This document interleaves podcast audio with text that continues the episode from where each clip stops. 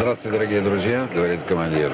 Добрый день, дамы и господа. Добро пожаловать на борт самолета. Я рад приветствовать вас на борту подкаста «Небанутые». Наш подкаст продлится примерно 30 минут. Забывших посадочные талоны. Просит пройти в зал регистрации. Стойка номер... А сейчас устраивайтесь поудобнее. Мы приступаем к прослушиванию. The estimated time of departure is 11:40 p.m. Здравствуйте, дорогие друзья. Очередной выпуск «Небанутых». Мы рады приветствовать на борту нашего самолета. Сегодня у нас в гостях Алексей Герваш, психолог, пилот. И мы поговорим сегодня об аэрофобии. Эта тема очень всех касается и очень всех волнует. Привет, Алексей. Привет, Леш. Э, Ну, не всех она касается, к счастью. Ну, большинство, да.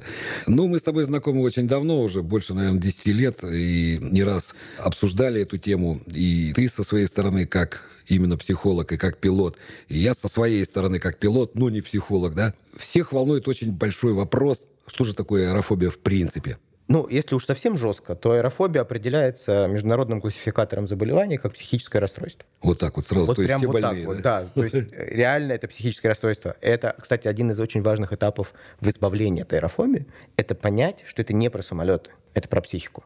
Как сложно-то про психику. Ну, хорошо, а почему я не боюсь? А- Ну, то есть фобия – это страх, как я понимаю, да? То есть фобия – это боязнь, страх, Не совсем. а что? А, страх это нормальная совершенно эмоция, человеческая, защитная, которая служит для того, чтобы спасать нашу шкуру в экстренных ситуациях. И все мы чего-то боимся и пугаемся периодически. Если мы едем за рулем, и кто-то перед нами резко оттормаживается, мы прежде всего пугаемся, мы делаем так, да, и Ну, резко жмем тормоз. вброс это страх, такой, да? это страх, да, вот это страх. Или там можно пойти э, в парк аттракционов, есть американские горки, люди катаются на этих американских горках, они кричат, им страшно, э, им делают фотографии, у них выпученные глаза и скованные руки, да, и при этом э, они испытывают страх, но у них нет никакой фобии. Поэтому фобия это не страх. Да. Я, например, кричу, ну, я не кричу в этом, но мне нравится. То есть я от удовольствия на американских горках испытываю от того, что там с какого-то верху ты раз и падаешь вниз. Это же здорово, приятно. Это для тебя, Леша, и для меня, и еще для 70% людей на свете. Это нормально. Но могу сказать, что из, например, моих э, клиентов, пациентов, выпускников, 99% в жизни близко не подойдут к американским горкам. Не знал Потому такого. что для них... Я думал всем Да, на каруселях конечно, покататься да, в парке или на горках. Нет, нет, нет. Дело в том, что для них чувство страха, да, оно не такое же, как для меня и для тебя. То есть для меня и для тебя это нормально, это эмоция, это чувство, оно имеет право на существование. Даже если оно есть, мы к нему толерантно, нормально относимся. А вот для них это чувство, оно предвестник беды, предвестник опасности.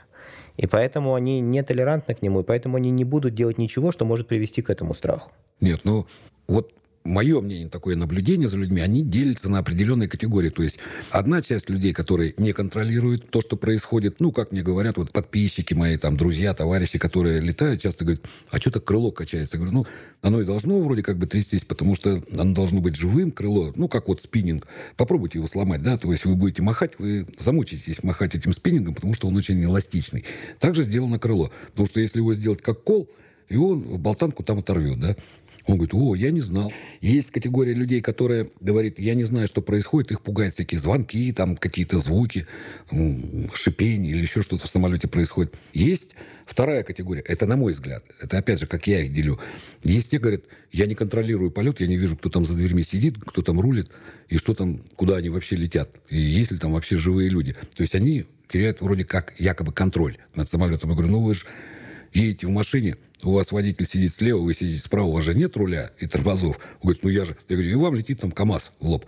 Он говорит, ну я же вижу, что КАМАЗ летит. То есть это самоуспокоение, да, какое-то? Вот. Однозначно, самообман. И есть третья категория. Ну, я их вообще не могу понять, этих людей. Почему? Потому что они... Их сразу заметно. Они на регистрации там начинают уже там женщины как бы скандалить, они приходят, самолет начинает там место их не устраивает, то и то. Ну, видно, что человек боится, да, то есть паникер. Но я так думаю, что это уже психиатры там, клиенты такие, то есть у них немножко не с психикой. То есть психика, э, психология, точнее, я понимаю, это эмоции, да, а психиатрия это уже мозг. Ну, психиатрия это больной мозг, да, это то, что требует корректировки химическими препаратами. Ну вот я правильно делю так, в принципе, людей? Или А, есть как-то... Лёш, к сожалению, нет. Э, Я как Ну человек, это поверхностный взгляд. занимается, да, 11 лет темой аэрофобии, у меня немножко другое деление. Э, С твоего позволения я тебе его озвучу. Да, А, интересно. Смотри, э, глобально вот все, что ты сказал, там люди, которые не понимают, и люди, которые уже к психиатру, и люди, которые не контролируют, это одно и то же. Потому что для того, чтобы включить свет, понимать, как работает электростанция, не обязательно. Да? И надо понять, что в большинстве там, случаев в самолете 70% наших пассажиров, 80% наших пассажиров, они садятся на борт, они закрывают глазки, идут с паточкой. Они э, могут читать, могут работать, могут кино смотреть. И, в принципе, им по большому счету глубоко пофигу, как образуется подъемная сила и зачем нужны закрылки. И, и они просто используют это транспортное средство точно так же, как я или ты используем там поезд, например. Да? Ну, едем мы на поезде, но я не знаю, как стрелки переключаются. Мне знать неинтересно, да? потому что я доверяю системе, которая называется железная дорога. Я знаю, что там есть какие-то умные дяденьки, которые переключают стрелки, есть какие-то компьютеры, которые им в этом помогают. И, наверное, там они решили вопрос, как сделать так, чтобы Сапсан на скорости 250 км в час не уехал вот на те пути, где стоит какой-нибудь товарняк с нефтепродуктами.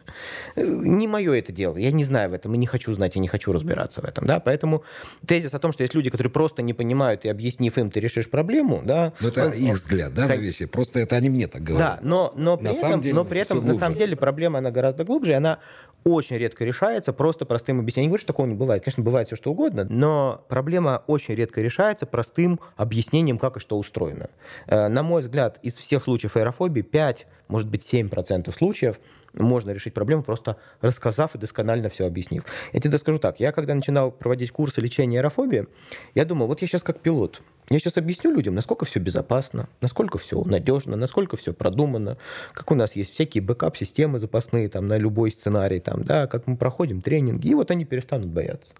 И поэтому у меня курс там 90% времени я говорю про самолеты, аэродинамику, там, метеорологию, э, CRM и прочее. Ну и все о том, из чего состоит авиация. Да, да, да, именно. А 10% времени я говорил о психологии. Да.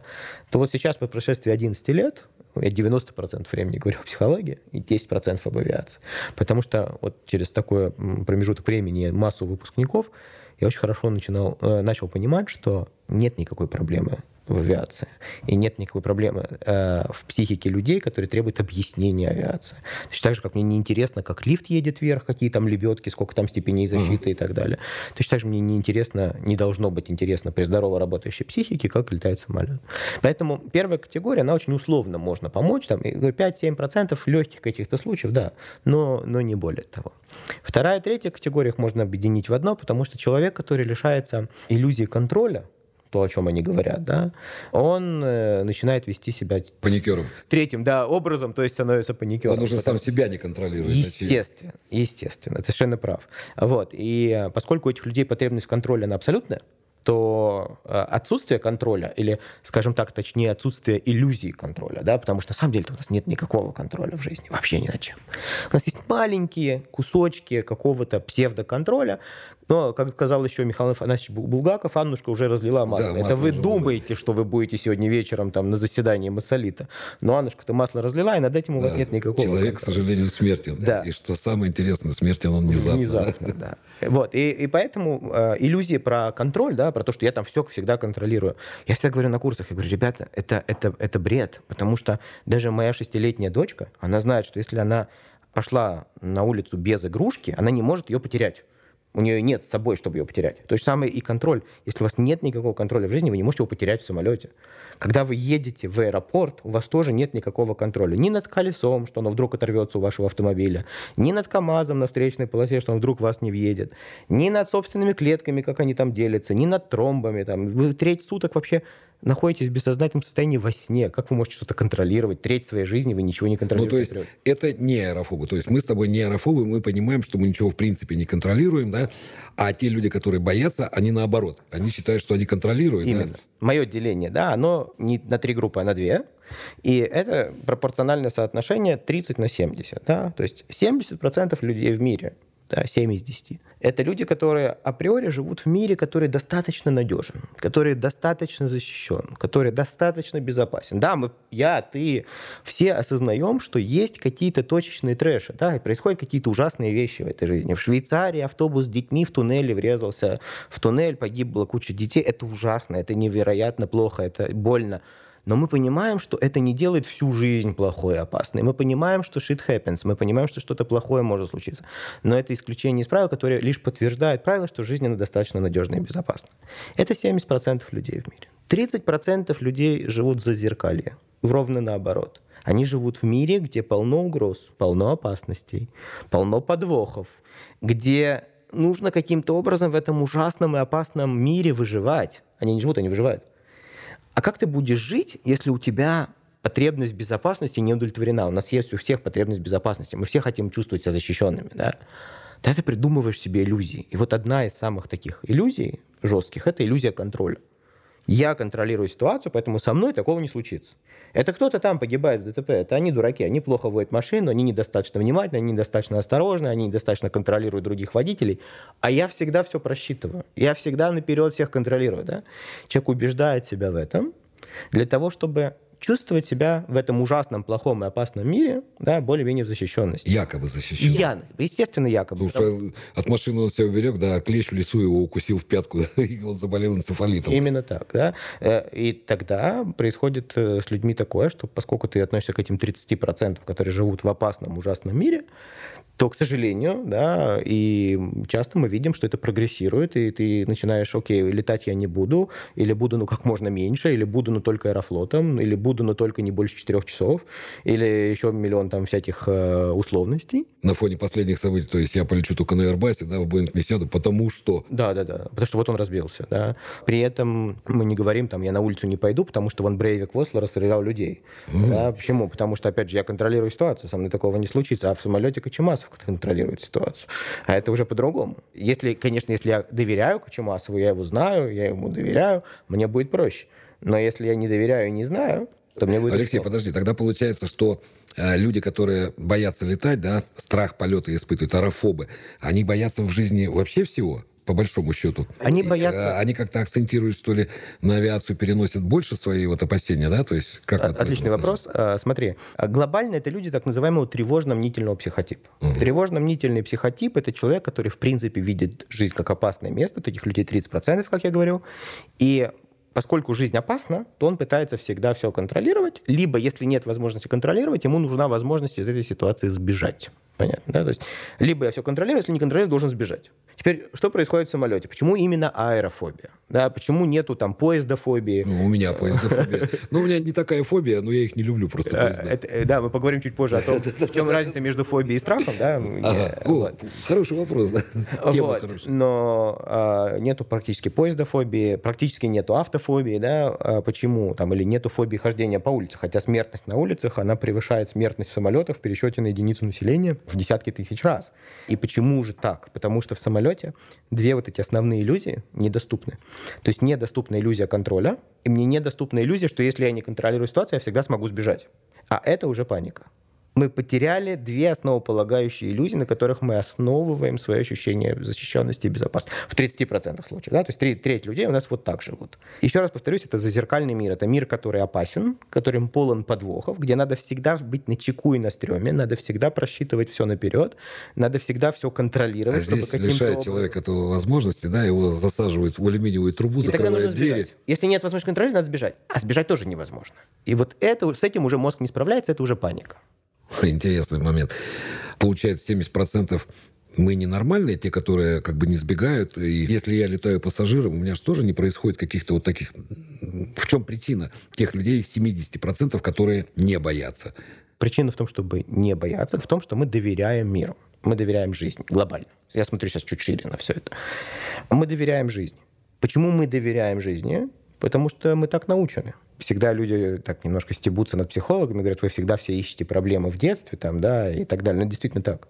И я, когда, кстати, начинал свою э, психологическую практику, я занимался когнитивно-поведенческой психотерапией. Когнитивно-поведенческая психотерапия говорит, в основном не надо искать, что там в детстве было, давайте решать проблемы здесь и сейчас. Вот что сейчас. Ну, то, что было, ты его не вернешь, да, уже это прошло. Да, да, да, да. Но при этом, э, несмотря на то, что я занимаюсь когнитивно-поведенческой терапией, я прекрасно и четко осознаю, что все однозначно идет из детства. Вот этот вопрос доверия жизни, да, это вопрос доверия прежде всего между тобой и твоими родителями. Если это доверие было установлено с возраста, когда начинает формироваться твой мозг, то есть с возраста один день и до 6 лет, по сути, вот этот период времени, когда мозг активно формируется. У нас же ребенок рождается, у него всего 12% мозга. Ну да, чистый лист бумаги пишешь, 12% что хочешь. мозга, да, а 88% формируется в первые 6 лет жизни. Даже физиологически.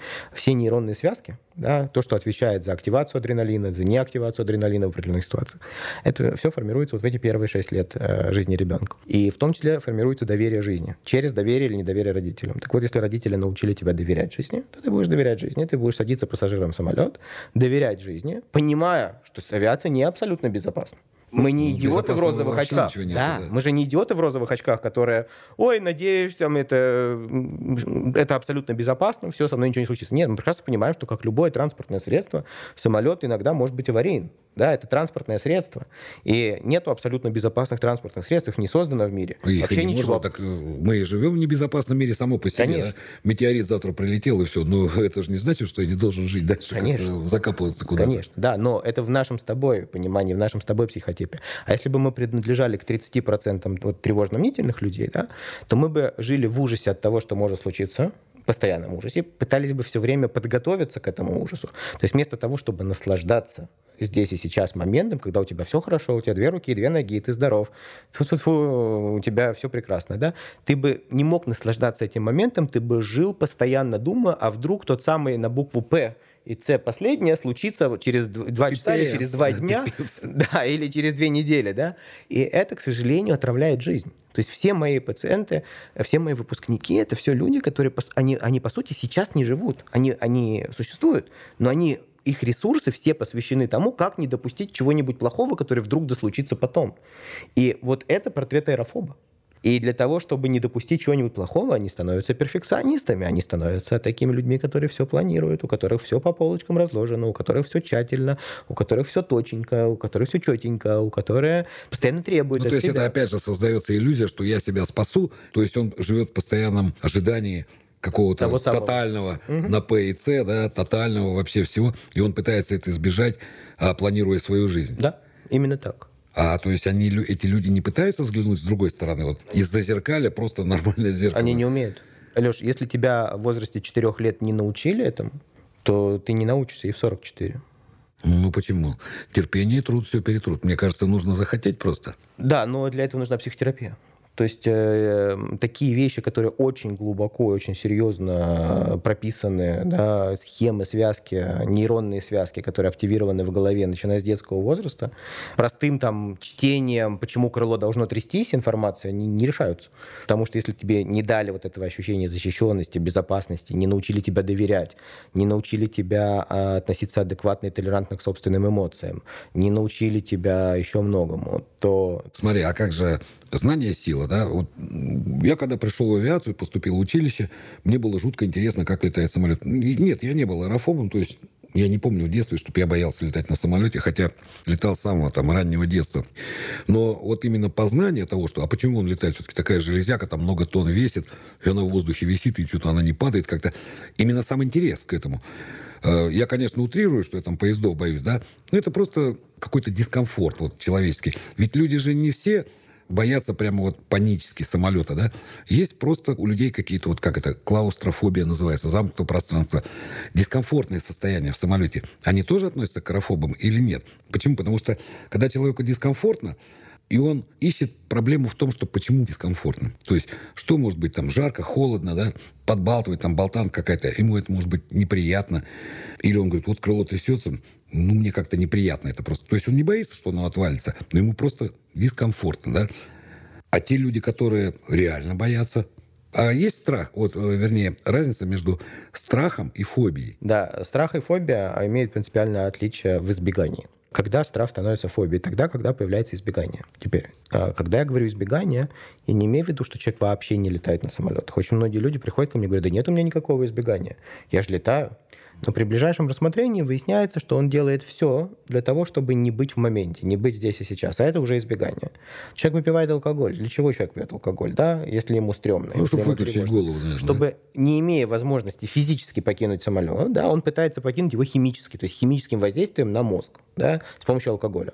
И, соответственно, человек, это уже избегание. Или человек Лучше бы принимает... я умер, да, как этот поговорка. Лучше бы я умер вчера.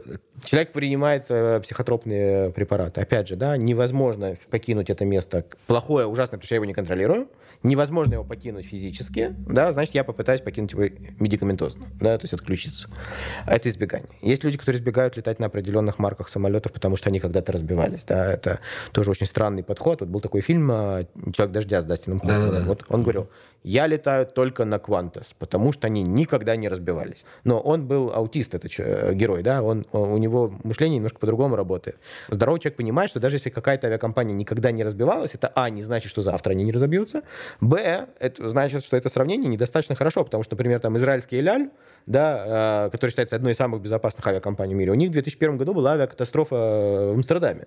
Но при этом э, какие-нибудь таджикские авиалинии, да, у них никогда никто не разбивался, да, и для того, чтобы сравнивать эти вещи, тебе нужно сравнивать там, сколько парк самолетов, да, сколько Ну, существует авиакомпания, данные, сколько протяженность маршрутов, там, количество операций взлет-посадочных и так далее. То есть то, что кто-то никогда не разбивался, еще ни о чем не говорит. Но есть люди, которые говорят, мы будем летать только на тех, кто никогда не разбивался, на тех моделях самолетов, на тех авиакомпаниях.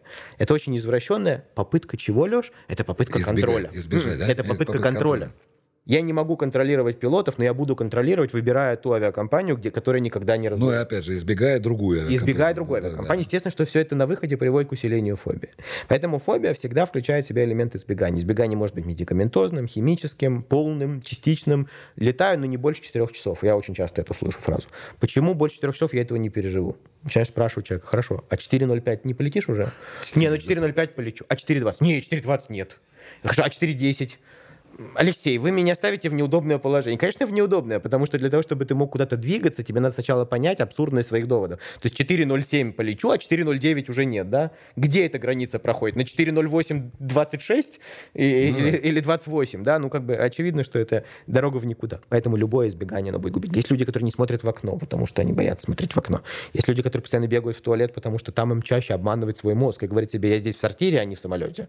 Это же вот унитаз, нет окон, я не вижу этого всего. Для них мучение. Есть э, новый борг, где в сортирах окна. Я не помню, где они. Ту-134, Не, не, не, не, Там- где-то они сделали не сейчас э, то ли в 220-х Airbus'ах. Есть в сортире окно. То есть для них это ужас, действительно, потому что там они могли все время избегать понимания, что я в самолете, да, находясь постоянно в сортире, а, а тут, значит, это невозможно. Любое избегание делает уже страх фобии. Поэтому очень простой анализ. Если присутствует хоть какое-то избегание, попытка там не быть, а попытка закрыть себе глаза, уши наушниками на взлете, чтобы не слышать этих звуков, не смотреть в окно, или наоборот, все время смотреть в окно, контролировать, э, правильно ли у Якобы тебя. я контролирую, Да, да, да. крыло или закрылки там, или еще что. Это вся история с избеганием, это уже делает проблему фобии. А страх? А страх это просто чувство. Это, это Ну, просто чувство. Слушайте, есть много исследований. Чувство защищенности, да? Или как э, Страх это реакция? реакция, реакция, Это реакция, это реакция всего, организма, да, и эмоциональная Вброс адреналина. Вброс адреналина, совершенно верно. Реакция на что-то, а, не, прежде всего, непривычное, б, что оценивается как возможная угроза. Хорошо. А смотри, вот страх, допустим, это контролируемая реакция организма или неконтролируемая? Ее можно... Абсолютно неконтролируемо. Я вот все время э, людям тоже привожу пример, когда показывают вам фильм, как там какой-нибудь разведчик советский пришел, внедрился в, там, в чужую какую-то организацию, да, вражескую, а его проверяют, он глухим притворился, на самом деле, он слушает, у него над ухом бабах там с пистолета, а он сидит и как бы вообще ничего, и они говорят, да, он действительно глухой. Я говорю, ребят, ну, организм ты не обманешь никогда, если он слышит, значит, он слышит. И от выстрела от тебя не будет зависеть. У тебя организм просто сам выбросит адреналин, ты вздрогнешь. Не потому, что вы боитесь. Просто организм такую защитную реакцию. Я говорю, я никогда не поверю, что подойдя э, сзади к человеку и иголочкой тихонечко в попу его ткнуть, да, он мне скажет «ой». Совершенно верно. Ты абсолютно То прав. есть Леш. страх тоже невозможно контролировать, но его можно как-то взять в руки. Первая реакция будет одинаковая, но быстрота именно мышления и вот этого действий твоих, ну, она бывает разная, да, реакция. Бывает паническая реакция, когда люди начинают бесконтрольно вообще что-то делать, бежать, кричать или еще что-то. Бывает ступорная наоборот, да, то есть его напугали, и он замер, каменный стал. Но я тоже испытываю чувство адреналина вброс. То есть, но я не могу сказать, что это страх. страх перерастает в аэрофобию, фобию вообще какой-то или нет? Опять же, это зависит от того, ты к 70% относишься или к 30%. Ну, то Потому есть что если 70% ты- людей, они контролируют, да? Они вот это? испугались, ну и что? Ну, то есть они знают, что они и должны в этом И даже если не должен, ну и что? Да, ну испугался я. Ну хорошо, ну не вовремя я испугался. Ну и чего дальше? Пукнул. И чего И чего дальше? дальше, Да, да. ну как бы окей, и чего? Да, то есть для нас это окей. Это нормально. Мы, мы можем испугаться, и э, мы можем вообще позволить себе любые, по сути, эмоции, да, можем позволить себе любые состояния, потому что мы живы, мы нормальные, мы чувствуем, мы живем, все нормально, да. А для 30% э, подобные эмоции – это знак беды. Опять же, прописано у них в психике где-то, что далеко-далеко в подсознании, что если я испытываю сейчас негативную эмоцию, то я за эту негативную эмоцию, скорее всего, буду наказан каким-то образом. И поскольку я буду, скорее всего, за эту негативную эмоцию наказан, то нужно либо эту негативную эмоцию секунду убрать, либо из этой ситуации сбежать. Выйти как-то Да. и убежать, да. А поскольку самолет ни то, ни другое не получается, то у людей паническая атака. Вот у меня как-то случай был такой, еще на Ту-154 летали, ну, когда было попроще э, с кабинами, да, с этим, с открытым и все. Не помню, куда летели, но куда-то тоже на юг летели. Болтанка там жуткая была, ну, жуткая, как понятие, опять же, понятие там пассажира там или аэрофоба. Ну, болтает и болтает. И бригадир бортпроводников заходит и говорит мне, говорит, Алексей Викторович, у нас там девушка сидит, у нее истерика. И истерика, говорит, очень серьезная, потому что она кричит, орет, то есть она вцепилась, там чуть ли волосы на себе не рвет. Что делать? Но она заводит, я понимаю прекрасно, она заводит салон. Ведь э, паника, она заразная штука такая, что удивительно, в принципе. Но, опять же, как вот, вот ты делишь там 30 на 70, 70 людей, они поймут и посмеются, да, может, или пожалеют кого-то, но 30% поддадутся этому моменту. Я говорю, ну давай ее в кабину, сейчас мы поговорим, что такое. Они приводят девушку, она реально, она белая, ее все трясет. Помню до сих пор, Марина звали, ну, фамилию не помню, конечно, не знаю, как она была. Я говорю, что случилось такое? Она говорит, ну, мы все сейчас умрем. Я говорю, почему? Ну, то есть вопрос, почему ее поставил в ступор. О. И она сидит, вот она в кабине, там, ну, тут 54 большая кабина, и мы сидим, там, 4 летчика, да, ну, бортинженер, штурман, нас два пилота. Говорю, что, что случилось такое? Ну, вот то, что там молнии за окном, там крылья трясутся самолета. Я говорю, ну, это же хорошо. Я ей начинаю рассказывать аэродинамические свойства самолета, что самолету в воздухе легче, чем на земле, потому что его там держит, и все. Про вот это вот мышь в шарике там всякие, что шарику хорошо на речке прыгать, да, нету там камней, ничего, а мышки в шарике внутри, ну, не- некомфортно. И вот, когда я задал вопрос, а почему, говорю, мы должны-то умереть, она впала вот в такой ступор. Ее как-то вот в течение 10-15 минут вообще, то есть больше ничего не интересовало. Видимо, она перерабатывала в голове, почему мы должны все умереть. Она ответа себе не нашла на этот вопрос. Ну, видя людей, которые сидят все рядом спокойные, самолет летит, с ним ничего не происходит. И вот у нее был такой момент. После этого расслабление, она как медуза там расплылась, вообще никаких эмоций у нее, ни криков, ничего.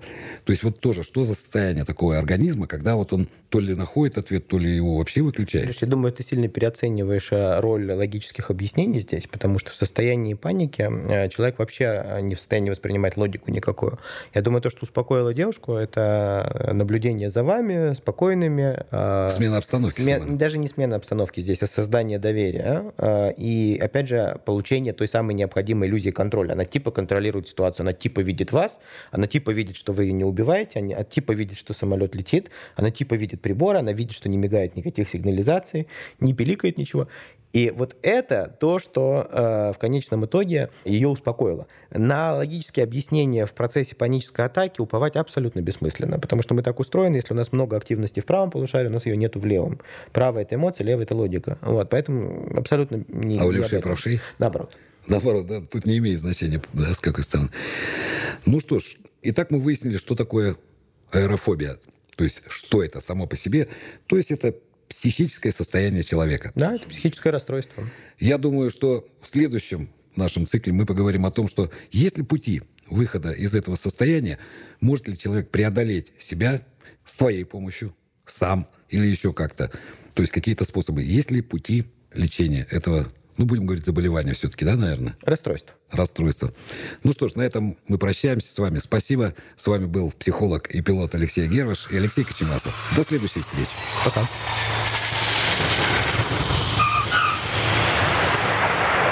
Дорогие дорогие друзья. Говорит капитан, на этом наш рейс окончен. Спасибо, что вы были с нами. Подписывайтесь на подкаст «Небанутые». С вами был ваш летчик Леха. Всего вам хорошего. До скорых встреч. Air Company apologizes for delaying of your departure. Пожалуйста, не забывайте свои вещи. Из Питера в Сочи. Потом это, с Сочи сюда. Домой только завтра. Мы благодарим вас за полет и будем рады на встрече с вами.